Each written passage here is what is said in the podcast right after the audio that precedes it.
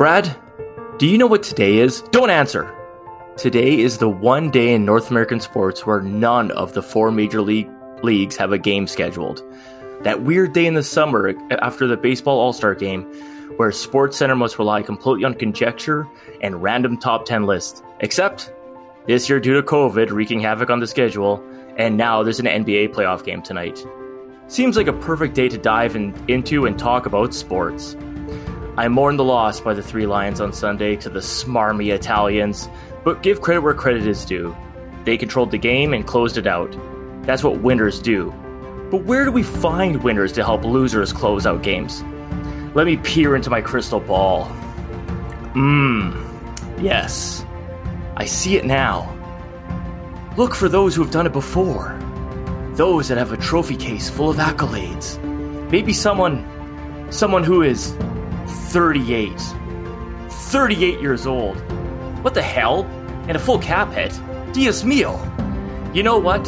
We don't know what's going to happen. The age defying 43 year old Tom Brady led the formless, hapless Bucs to their second Super Bowl championship, and I don't care how old he is or how much he costs. He won. But what kind of armchair GMs would we be if we didn't try to put our measly brains together and predict what's going to happen? So we'll turn to the crystal ball and break down what's coming our way. But first, Brad, did you watch any of the MLB All Star Game festivities? Vladdy, Vladdy, Vladdy, he he hit home run. Yeah, no, All Star Game MVP. Good way to announce himself to the scene, as I, I don't actually believe most of the league knows who he truly is, but hey, he had a good game. He's a fucking legend already. 22 years old. legend. You know, those guys, that team, this Blue Jay team is going to win a World Series, guaranteed. The four starters in the All Star game this year, uh, they are on the right track. Get some pitching. They got the bats put it all together. Bada bing, bada boom, boom. Yes. and and Stephen A. Smith, he's a racist. I for a guy like Stephen A. Smith who puts his foot in his mouth relatively often, I'm I'm not surprised that he eventually stumbled on something something like Ohtani, but um that you know guy Ohtani is, oh, is like Babe Ruth. He, it's Babe Ruth. He's he's our Bo Jackson. No, but he, he's better than that because he's pitching. He started the game and he batted first. That's insane. Yeah, yeah. He hits dingers. He hits he's dingers the- like you have you like you have hot takes on this podcast. That's right. Amazing, yeah. amazing hot dingers and takes. Yeah, I'm really I'm really excited about your Duncan Keith take there, pal. Yeah, we'll see how it goes, but no, um, yeah, no, uh, good thing. I didn't really watch much of the game. Also, I I do believe All Star games, regardless of the sport, are pretty much trash. But I did catch the home run derby, and I do like that because that's just stupid long ball antics, and I enjoy that. So everybody loves the long ball. Absolutely. So and, and but I will say though too, for my fantasy baseball team, considering I had the two guys in the final, my fantasy baseball team sucks. It doesn't mean anything if they can hit dingers in a home run competition. But but I digress. Okay. So, what an interesting week, eh? Um. Yeah. In in the world of hockey, what an interesting week. Yeah, there was a lot of things that took place. Obviously, I would say turn to the experts to get an expert opinion on it. But you know, um, I, I think the one thing that I was kind of, you know, maybe a little bit disappointed to see, but you know, it's good for him to ride off into the sunset. But Pekka Rinne has finally called it a career, and you know, uh, phenomenal predator, good for him. And I, it's unfortunately that they just never quite closed the gap on that. So I, I do feel for him. He's a he's he should be a Hall of Fame goaltender in my opinion, but we'll see. For the listener who might not be you know educated on the hockey uh he is a, a, nashville predator not a sexual predator he is a hockey player yes he is i would yeah I've, have you you've not been to nashville that's correct right nope only the sandwich all right i I would love to go to a game there. That arena, I haven't been there. I well, I've been to Nashville. I haven't been to a game, but that arena being in the middle of the of Broadway in Nashville looks phenomenal and I'm sure they have a great. And we've seen the history of them having a great time out there. So, so anyways, good for Pekka Rinne, but that's not really why we're here. Oh, we're here for multiple reasons. It, it was such, like if we want to just kind of break down the week in the National Hockey League. First of all, this is episode 32. Uh, we are branding it Hockey Chirps uh, with those Canadian lads uh, working on some cool branding that uh, we've created. Uh, so good times on that.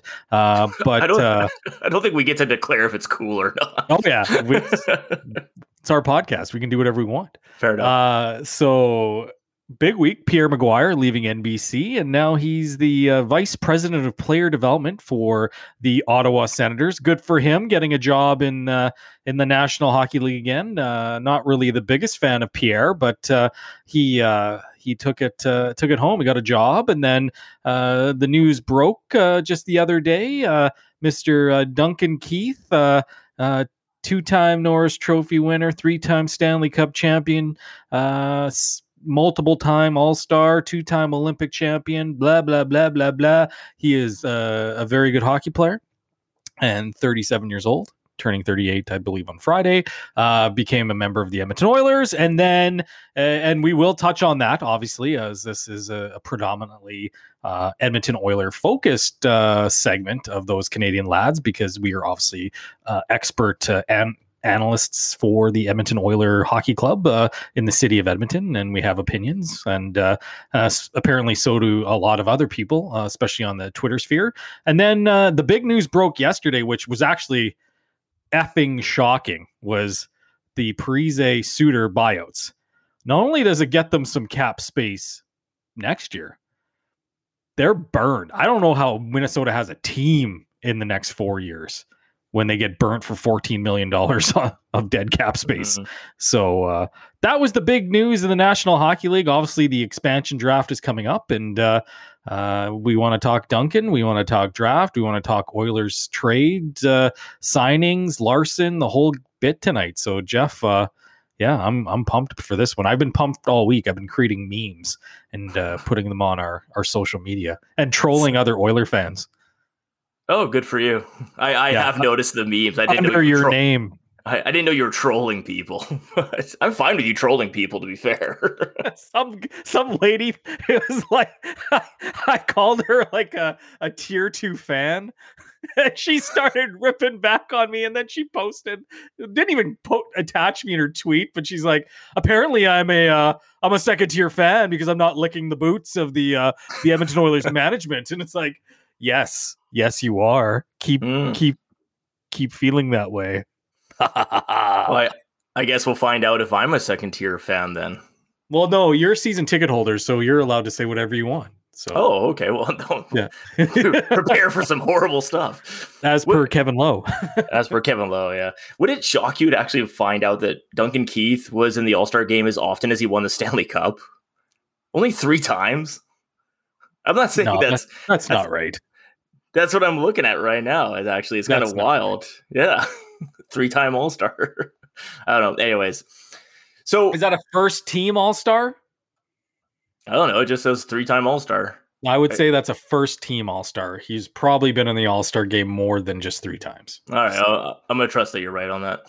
Um, okay, so I think based upon the last podcast when we diverted from the conversation with Bo for a few minutes in regards to the Duncan Keith news.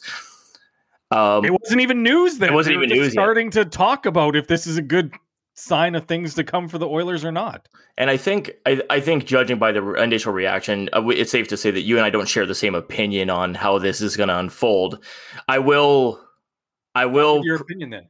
I will prefix this with, we don't know what the hell is going to happen. I said no the shit, Sherlock. The crystal ball I'm holding is a fine glass of Eagle Rare bourbon. Uh, I do. Uh, it is a good uh, good bourbon for after a slice of uh, blueberry pie. I do recommend it. Ooh. But I, but truth be told, I don't know what the hell is going to happen here. Um, and I will say that when it comes to some of the stuff I've read in the last couple days, uh, more specifically along the lines of apparently the Islanders are shipping are shopping uh, Nick Leddy uh, obviously, a defenseman that could have pr- could pretty much help any team. Uh, we talked about you mentioned Suter getting bought out. Is would he have been an option for the Oilers? But this is all no. hi- this is all hindsight because it happened after the fact. But I will say that uh, my initial reaction is I am weary of a 38 year old defenseman with two more years on his contract.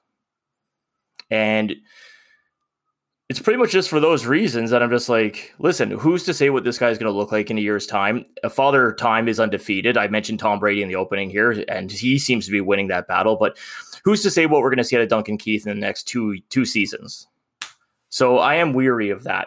I'm also, I'm probably fairly disappointed that the full cap hit was absorbed by the Oilers. I know that they came in with a more cap room than they have they've had in the previous, I don't know, probably five seasons actually. But 5.5 per year is a big chunk of that cap room just gone all of a sudden.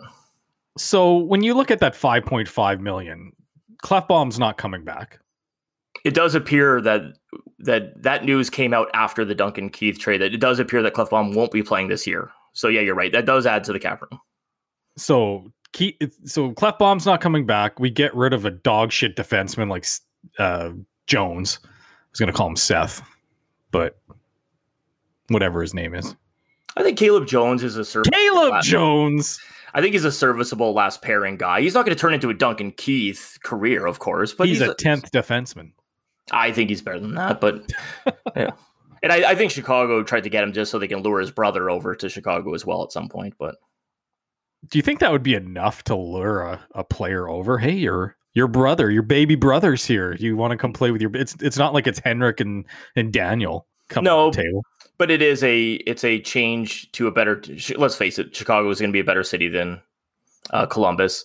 Uh, they probably will have some more play uh, pieces of the rebuild in place by the time he's available next year, or whatever, or if he gets traded early. But it will we'll wait and see. It, it's probably a it's probably a buying chip. So, so back to Duncan. So everybody's freaking out like Ken Holland. Like there was the reason I was trolling people on Twitter is because they've lost their damn fucking minds in regards to this trade.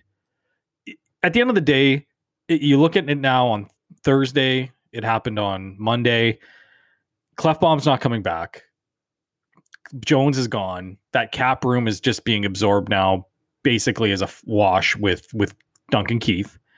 He's going to be our second pairing left wing, uh, left left side defenseman at 37, 38 years old, playing less than minutes at the fitness level that he comes in at, which he's done throughout his career. Uh, for I'm taking it from what the pundits say that he is a uh, a beast. He, he's beast mode in regards to fitness and work ethic and leadership, and he's motivated to obviously you know be a winner. So um, with those intangibles that he brings to the table, the hardware, um, the mindset.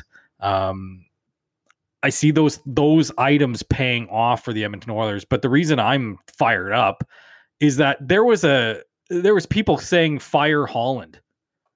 Like there the Edmonton Oilers fan base, there's there's there's good fans and then there's loser fans. And the loser fans that were calling for Ken Holland's head this week because he made a trade to try to better the team. In my opinion, as I'm a fan and I'm a hardcore fan,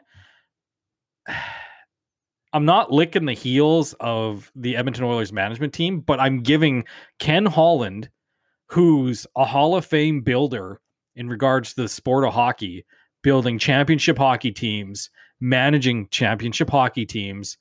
He's developed a playbook of a winning recipe and he's went into his playbook. He did this similar move when he was with Detroit when he brought in a near 40-year-old Chris Chelios. Now,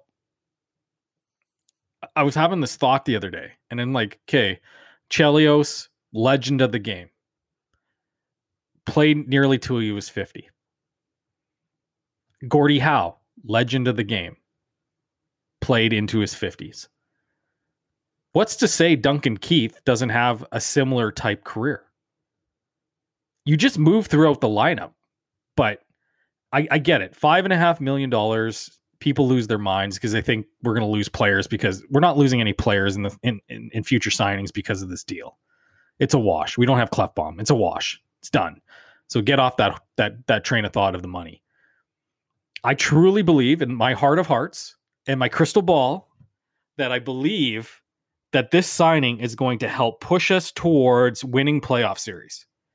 Maybe not a cup, but maybe a cup if you bring in this type of leadership, these these the team last year when we lost to Winnipeg in this playoff this last playoff round, they did not have a killer instinct. They looked like a team that didn't know how to win games um, in the playoffs. They obviously didn't win a game because they were they were they were shut out, but they also played d- d- Chicago in the play-in round the year before and looked somewhat similar. You got to bring in people to help these these young guys, you know, figure out how to win. You just don't figure it out. Somebody's got to help, you know, show them how to fish essentially. And I think bringing in a guy like Duncan Keith, and you saw it in in the playoffs. You have, you know, with Montreal, Corey Perry, that dirty sucker of a player, Corey Perry. He helped Montreal get through those playoffs playoff series to get to the Stanley Cup final. They played cheap, hard hockey. And I'm not saying Duncan Keith is cheap, but he knows how to win. And that's it. This and you can't liken this to Milan Lucic you can't link like this to Andrew Ference. This is a pedigree that is Hall of Fame worthy. This is this is Duncan Keith. He's now up there in the echelon of some of the greatest defensemen that ever played the game. Again, he's 37 turning 38. You know, he he's leaving. He's not Chicago didn't want him to go he's leaving the, the Chicago Blackhawks because for personal reasons because he he wants to be a good person. He wants to be around his son. Um, and you know that's that's a good thing. He's a good person obviously. He wants to be a, a father and a, and a role model for his son and be in his life. So at the end of the day this is a fantastic move for the Edmonton Oilers. You bring in that type of leadership into the room to help Connor and Leon and Darnell you know move the needle couldn't be any better. Okay. You done with yeah. your soliloquy? Yeah, and here comes the uh, the analytics. I can see it in your no. fucking face. Actually, I'm not bringing any analytics to my next. Oh, yes. Okay, I will say uh, I am not one of those people that thinks Ken Holland should lose his job over this trade. That that is ridiculous. You're 100 percent right. He's a GM making a move that he thinks will benefit the team. That's Time loser's attitude, Jeff. That's a loser's attitude just to shit on somebody because they made a decision. Yeah, uh, I, I'm a big believer in default aggression, and that's what Ken Holland did in this. He was he was aggressive in his move, and we'll see if it pays off. Uh, nobody should lose their job before we find out if there's a payoff to this or not. To a few of the points you brought out, um, you compared him to Chelios, and I agree with you to a certain extent that Duncan Keith isn't comparable to other players, and I, for that reason, I also don't believe he's comparable to Chelios. Uh, the NHL was a different game when, Kel- when Chelios was 37 38. And I believe, and I don't know if Ken Holland's going with this, but it seems to be a gambler's fallacy to believe that because you want it to happen, the same thing will happen in regards to the success that he brought to the team. Because let's face it, those are two different individuals. They're going to approach their next year very differently from what they did. Um, my concern necessarily won't necessarily be just because of the money of this year, but it will be the money of the next year. I do know that Kris Russell's contract's going to come off. That guy's not getting re-signed. But let's face it, Darnell Nurse is going to get paid. Um, we'll have to see what Adam Larsson shakes out at.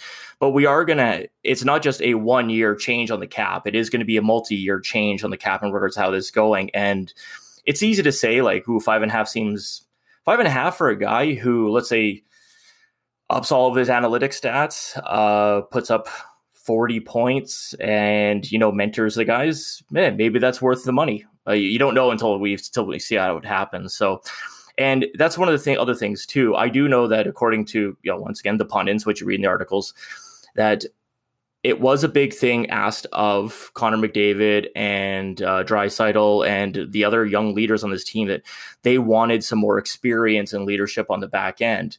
And you know what? Ken Holland's gone and uh, obliged them. Um, but I will say, like, have we seen Duncan Keith in a mentor role? Has he done that? Because I know one of the things that people have pointed out is that his teammates or his defensive partners in Chicago since Seabrook went down have been predominantly younger guys. And they use that as a reason to say, well, look, that's why all of his numbers are down. That's why everything. But have those guys benefited from playing with Keith? Because I haven't heard that yet. So that's one of the qu- things I have in regards to is he actually going to mentor anybody? Is he actually going to make anybody better? Because I don't, I don't um, know. Kind of, you you brought up that Duncan Keith's a good guy. We actually don't know anything about Duncan Keith. You know what? I'm assuming he's a good guy. I'm assuming. I hope so. I also, he, as long as he's a winner, and he helps push this team. I don't care if he's a he kicks baby seals in the stomach when he walks by one in a marine. I don't care. I want him to make this team better and I want to win playoff series. Make it happen. That's all I care. I don't know why I went with a baby seal uh, metaphor, but uh, I don't care. I just want this team to win and you know you make a good point we don't know we, we're not hearing the story from the chicago side if he was able to help mentor um, some of his uh, his other defensive partners things like that. Um, i guess you could throw another uh, wrinkle into the, the, the story. They had shitty goaltending you know? Mm-hmm. it's just not one player. It's not one you know it, when you have shitty goaltending on a shitty team um, you know that uh, that affects things uh, i.e ty conklin um, was it Mike Henderson? Was was he one of them? Who's that guy from Boston? I don't know. We had shitty goaltenders for years. Um, anyways, I don't know. I I would say that I think that's kind of the thing. There's I in regards to it being worth the risk. I said I'm I'm not necessarily saying if I'm Ken Holland, I'm not doing the deal. I'm just saying that along the way you have to hedge your risk. And I do believe in the structure of this deal. The Oilers did not hedge the risk that Duncan Keith isn't going to be the guy who can play well in two years' time, and potentially isn't the guy that they want in the locker room who is going to, you know, be a true leader to these young players and bring them up. We we assume that based on his success on in the NHL at the Olympic level, that therefore he must be good at that type of stuff. But there's no evidence to that. Or there may not be any evidence to that. And that's where I get a little bit concerned with this type of stuff. Now, you'd alluded to the numbers are probably declining due to you know uh, goaltending. Let's face it, Chicago has been in a rough spot for about three or four year period here, and I can't remember if I'd said it in a conversation with you or if I said it in the last podcast. I, I think I said that his numbers have been declining for eight years. Now that was wrong. It, it, they have not been declining for eight years, but they have been on a steady decline for the last four. And but but and we've had this conversation on this podcast before. It's hard to take the last two seasons and really wrap your head around the analytics piece. And you you told me I was full of crap for saying the last two seasons were unique. You well, jackass. I'm, I'm, talking out the other side of my mouth now. You're a so. lying sack. I don't jeez Louise. I can't believe you 180 that on me. Fuck's sake. Anyways, my point I was going to say that the four year decline on numbers yes, Chicago is not the team it once was. Yes, he was probably playing more minutes than he should have been in Chicago. And yes, these are unique seasons for the last two years. However, I will chalk up some of it to the fact that he is a 38 year old defenseman who is naturally declining. And that's not Duncan Keith's fault. That's just what happens with NHL defensemen. I'll use Ken Holland's line. He's thir- he, he's 38, not 50. Yeah, but there's no 50 year old defenseman in the NHL. Hey, like at the end of the day, when you take an elite player and you give him less minutes, I see that as a huge opportunity to help him extend his career. You know, he's not going to be playing against the other team's top players. He's not going to be. He's not going to be on the power play you know, Bouchard and and and and whoever is it going to be Nurse or whatever, they're going to be getting top power play minutes, uh, Boosh bombs all the way. Um, but as long as he doesn't push Tyson Barrie out of the way, who knows? They might have to sign Tyson Barrie because by the looks of it, it looks like Larsson's going to free agency.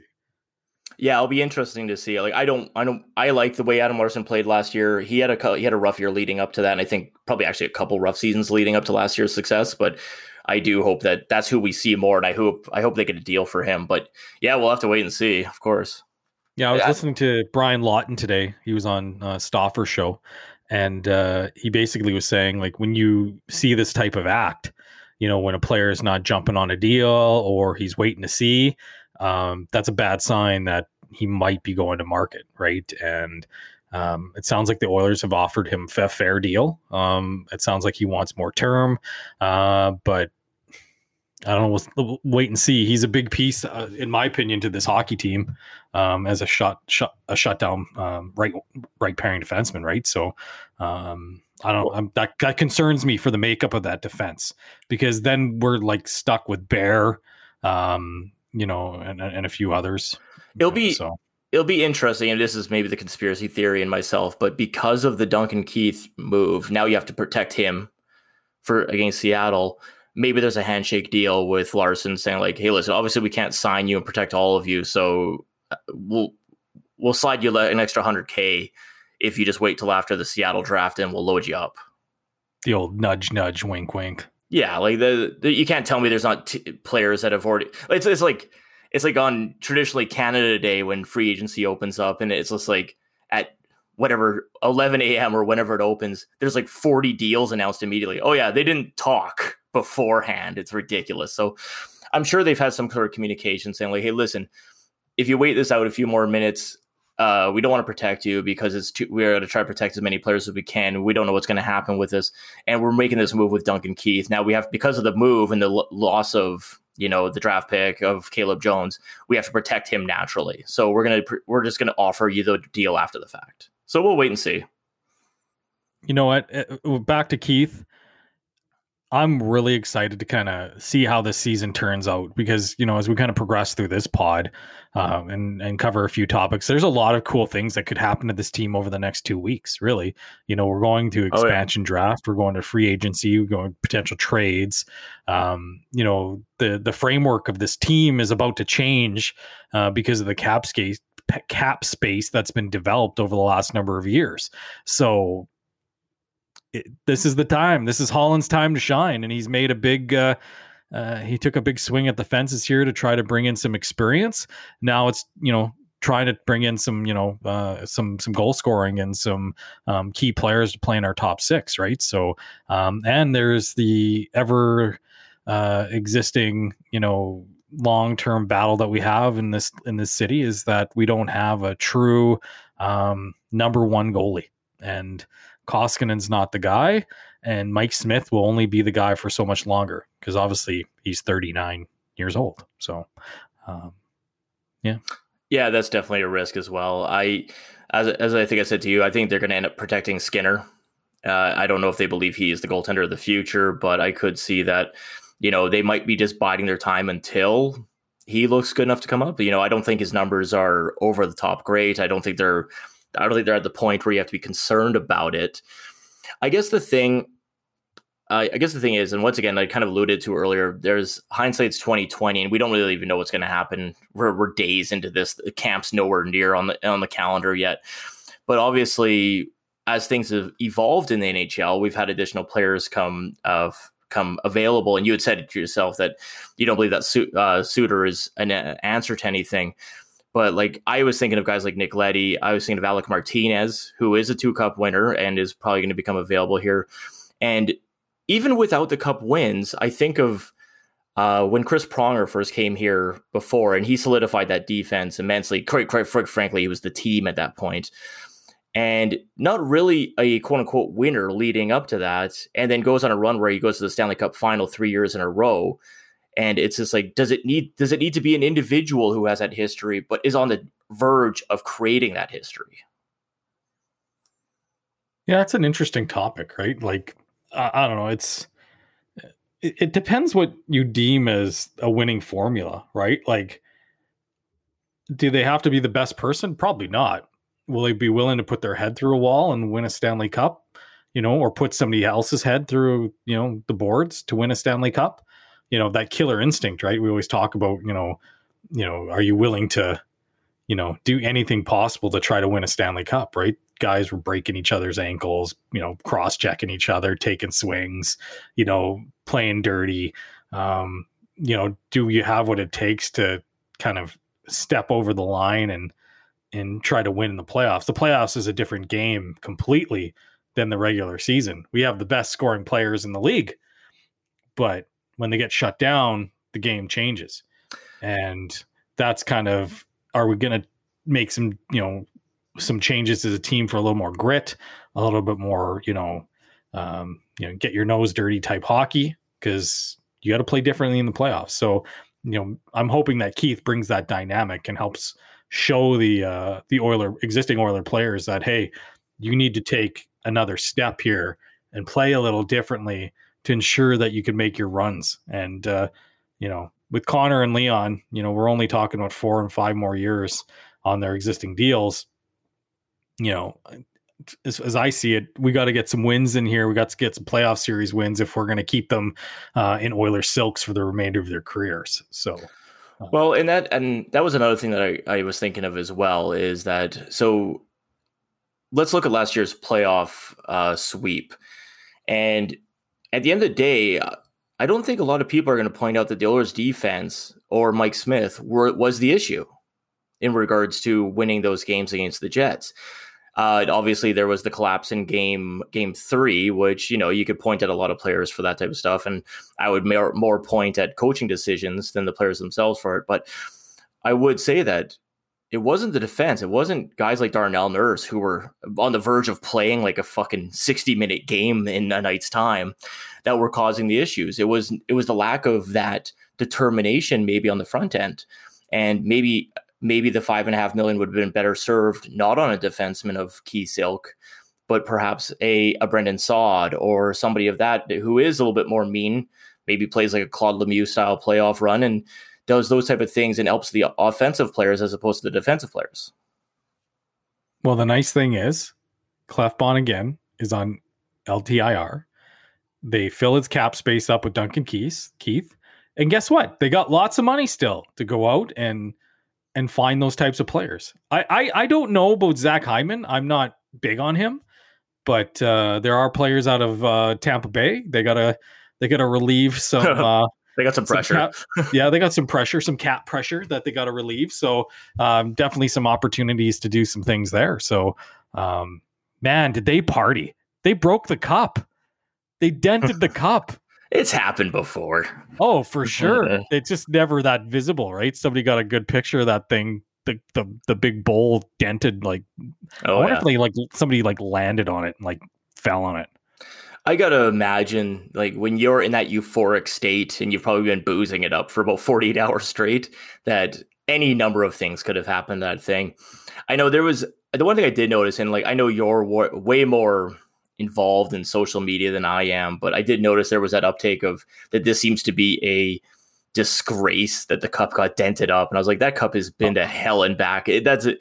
And like, to, it's pretty naive to believe that that thing hasn't had to be repaired or one deep cleaned after what's taken place on that thing. So something tells me if that Stanley Cup could talk, and tell stories like the Stanley Cup after dark. We're going to oh. tell the stories of what truly happened with this thing. It, it would it would rip out its own eyes. the strippers, the drugs, the oh. I'm sure t- somebody's taking a deuce in the bowl, right? Like Oh, I'm I'm sure like when they must when they transition that thing from player to player throughout the summer, they must have to just steam clean the high holy hell out of that thing. But you know what? I, I love I love though that it does seem that the the after after the cup win celebrations are seem to be taking up a higher standard of party since Ovechkin won it, and I do oh, appreciate yeah. that.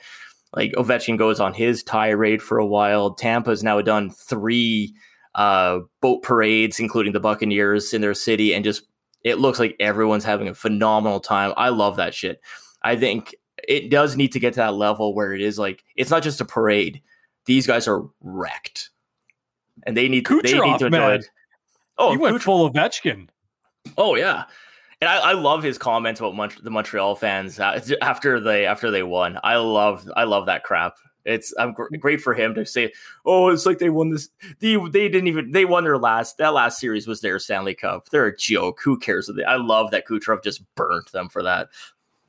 Oh, it it was awesome. You know, the more players that show that kind of like the heel personality, right? Like he was being the heel. He was loving every moment of it. And you know what?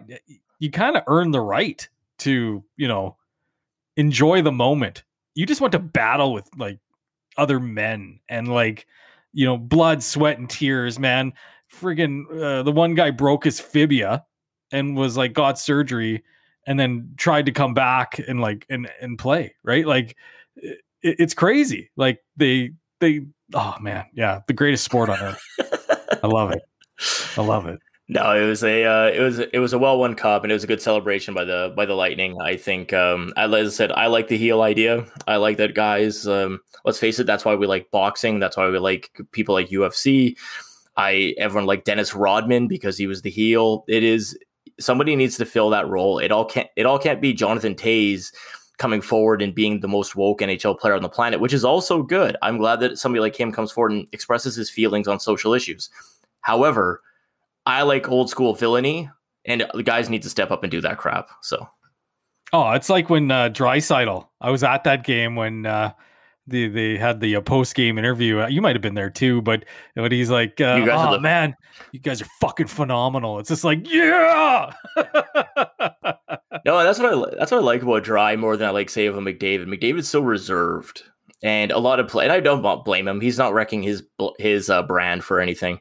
But Draisaitl just does not seem to care what he has to say in front of people, so it's perfect. no, he's he's awesome. I think if uh Puljujarvi had a better uh, ha- handle on the English language, he'd probably be in a similar ilk. But uh, he's uh, he's just working on the basics right now of like good good play, good play. Yeah, he, he, he shouldn't reach too far on that. So yeah, yeah. showgirls, showgirls. Yeah.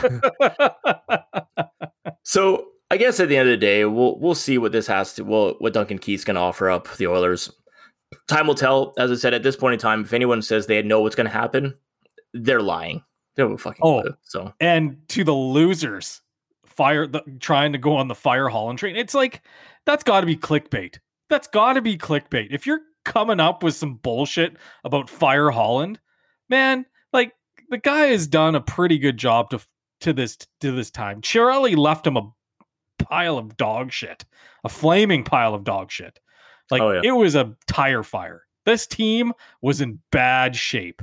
You know, like it was bad.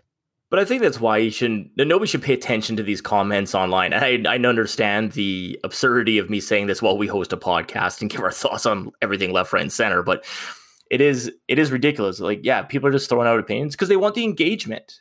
They want to say something absurd. It's like the it's like every JA that comments under a Sportsnet article uh, trashing the Oilers and calling Holland an idiot, or the Flames, or vice versa, or the Leafs. It's just like you're just waiting for a response. Nobody cares what you have to say. So, as I said, yeah, I, understand, I, understand, the irony. I understand the irony heavily. so. I'm just calling it out now. I'm like, this is clickbait. You're just trying to get likes. You're trying to get people engaged and you know into stupid debate. Some guy was like, "Oh, the worst things ever happened to this team is Katz. Katz has ruined this team." I'm like, "No, he hasn't. Katz freaking has saved this team, built a beautiful arena on our taxpayer money, which he negotiated a beautiful deal. Like I commend the guy for you know playing hardball. He played hardball, negotiated hard, and won. Now I'm paying for it. Good times. I'm not. yeah, you're a St. Albert. I, motherfucker. Oh, I pay. I, I the tax is part of the tickets though. So yeah, I, exactly. I got. you buy a ticket. You are pay paying. You're paying for yeah. Katz.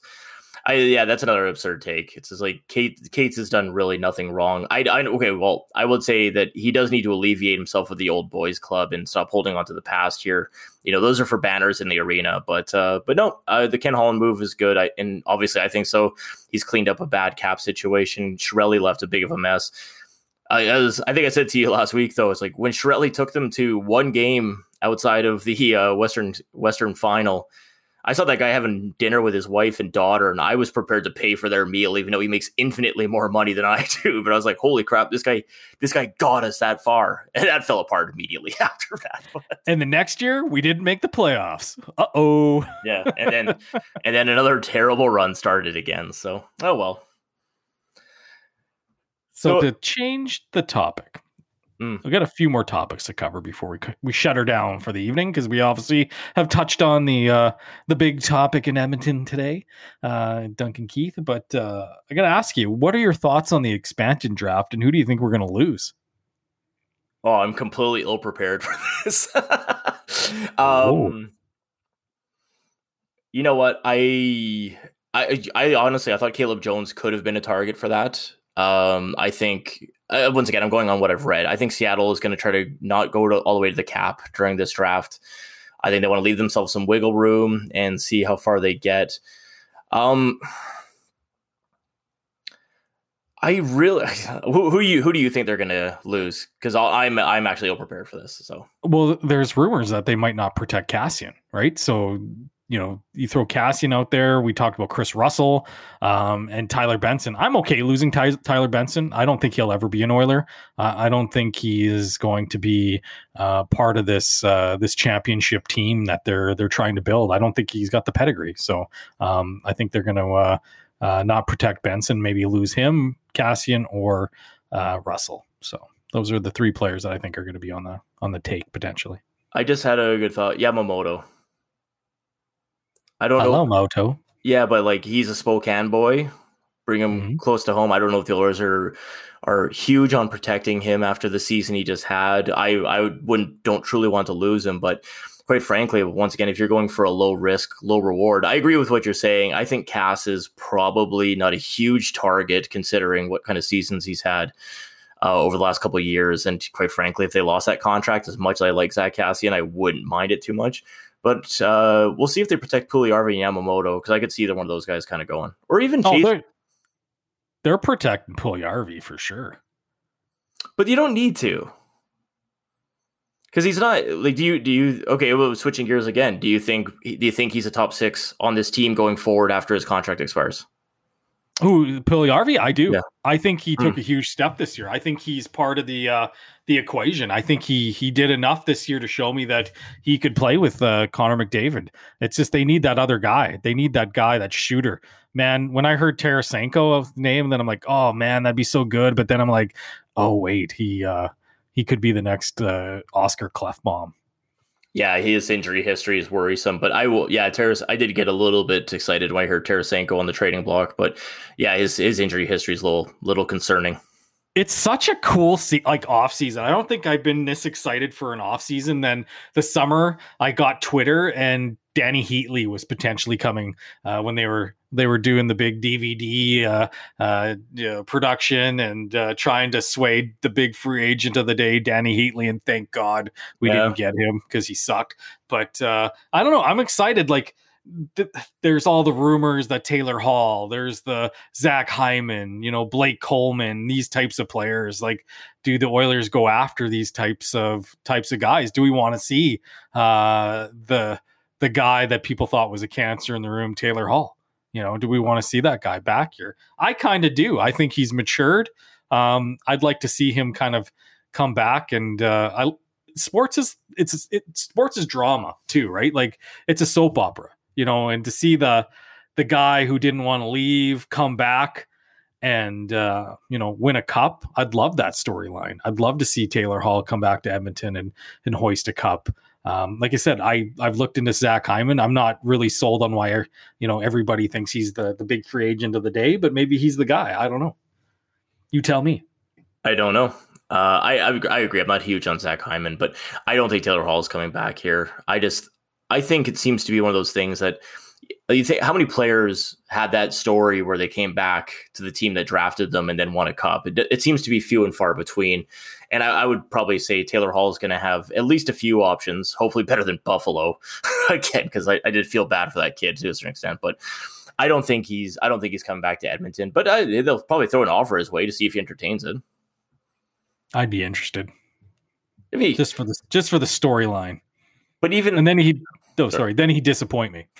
Well, I was gonna say, like, once again, it's just like like this Duncan Keith conversation. We don't truly know what we would get out of Taylor Hall in a second a second rebirth in Edmonton. It he very well might be the greatest guy in the lineup, might be the best guy in the locker room. We have no idea. Oh man. So Can't said- wait. So you said you had another topic. Well, the topics of the day obviously were, you know, Duncan Keith, the expansion draft. Uh, I wanted to uh, dive into like obviously free agency a little bit, which we touched on here there, but um, I was kind of uh, uh, we never really got a chance to talk about it the, the other day when we met for coffee, and uh, but I really wanted to see how uh, you handled the uh, the European Championship loss. Hmm. Um, that uh, that's a heartbreaker especially for a, a supporter of uh, of England. That's a that's a tough one to go to penalties on.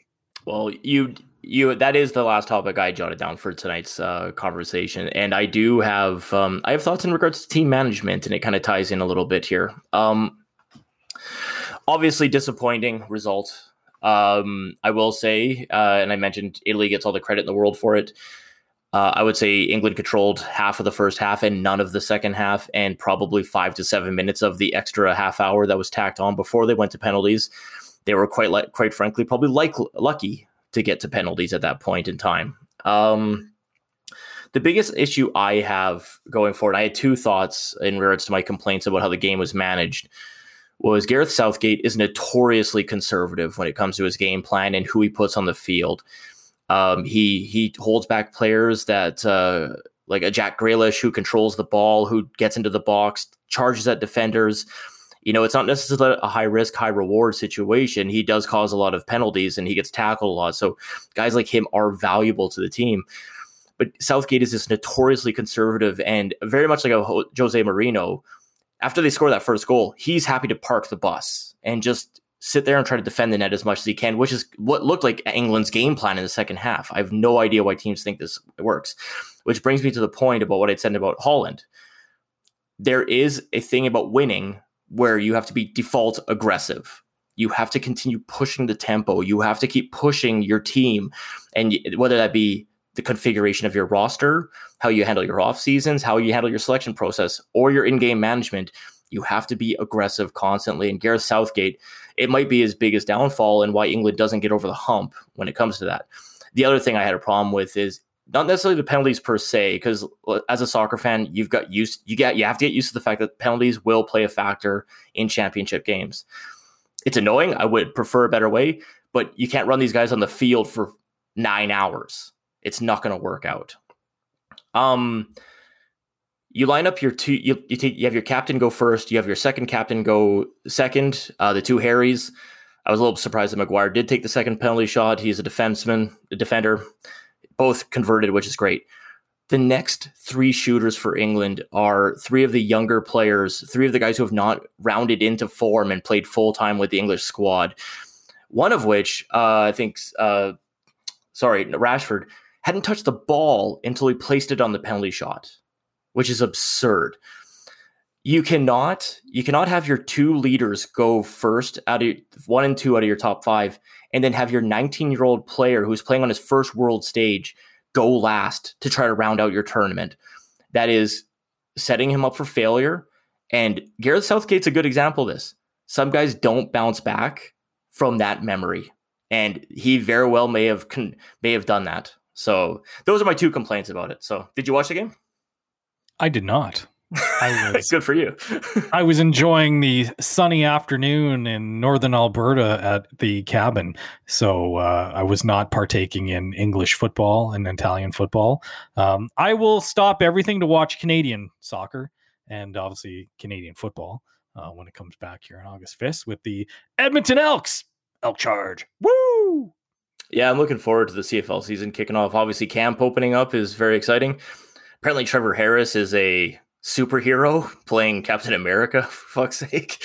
oh yeah, yeah, he's ripped. That guy uh he spent some time uh during COVID working on the on the muscles. The muscles. I like I like how he's like they're like, You look really good. He's like, Oh, I've been training to be a personal trainer and now a nutritionist. I'm like, yeah, good for you, buddy. Yeah. no, he looks yeah, phenomenal. You, you, know you're a Canadian Football League quarterback, right? It's like, oh yeah, but that's not gonna last forever. yeah. gotta gotta do the work. Gotta and, put the work in. And uh, maybe detrimental to my 38 year old Duncan Keith argument, he is a 35 year old quarterback who looks pretty damn good. So if he plays well this season, it's probably shooting argue shooting holes in my argument about father time. So hey man, nothing. You know what? It, it, hey, look, we we we not going back to Duncan Keith before we shut her down.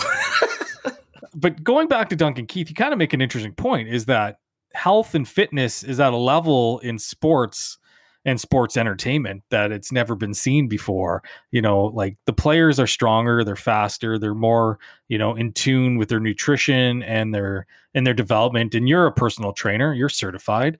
Um, you know, if anybody knows this, you do, right? So these players are, you know, they've got all the tools in their arsenal to keep their bodies in tip-top shape, right? So um, you know, Trevor Trevor Harris, man, a guy he he transformed himself, you know, at 35. Oh, yeah, he looks you awesome. Know, Duncan Keith looks pretty, you know, pretty thick for a 38, 39 year old guy, right? Like he's uh uh, and he's a fitness guy too, right? They everybody who talks about him is he's a he's a beast. So um, the only thing that that catches up to these guys, and um, you know, somebody in his forties uh, understands, is that injuries come right around the corner. You could be lying in bed one day and your back gets thrown out because the the new the new bed is too hard. So. Um, those are the things that hit you. You pick up the kid and uh, your back gets thrown out, or uh, they kick you in the shin, and uh, or like I did with my dad, you get in a wrestling match and you break his rib. So,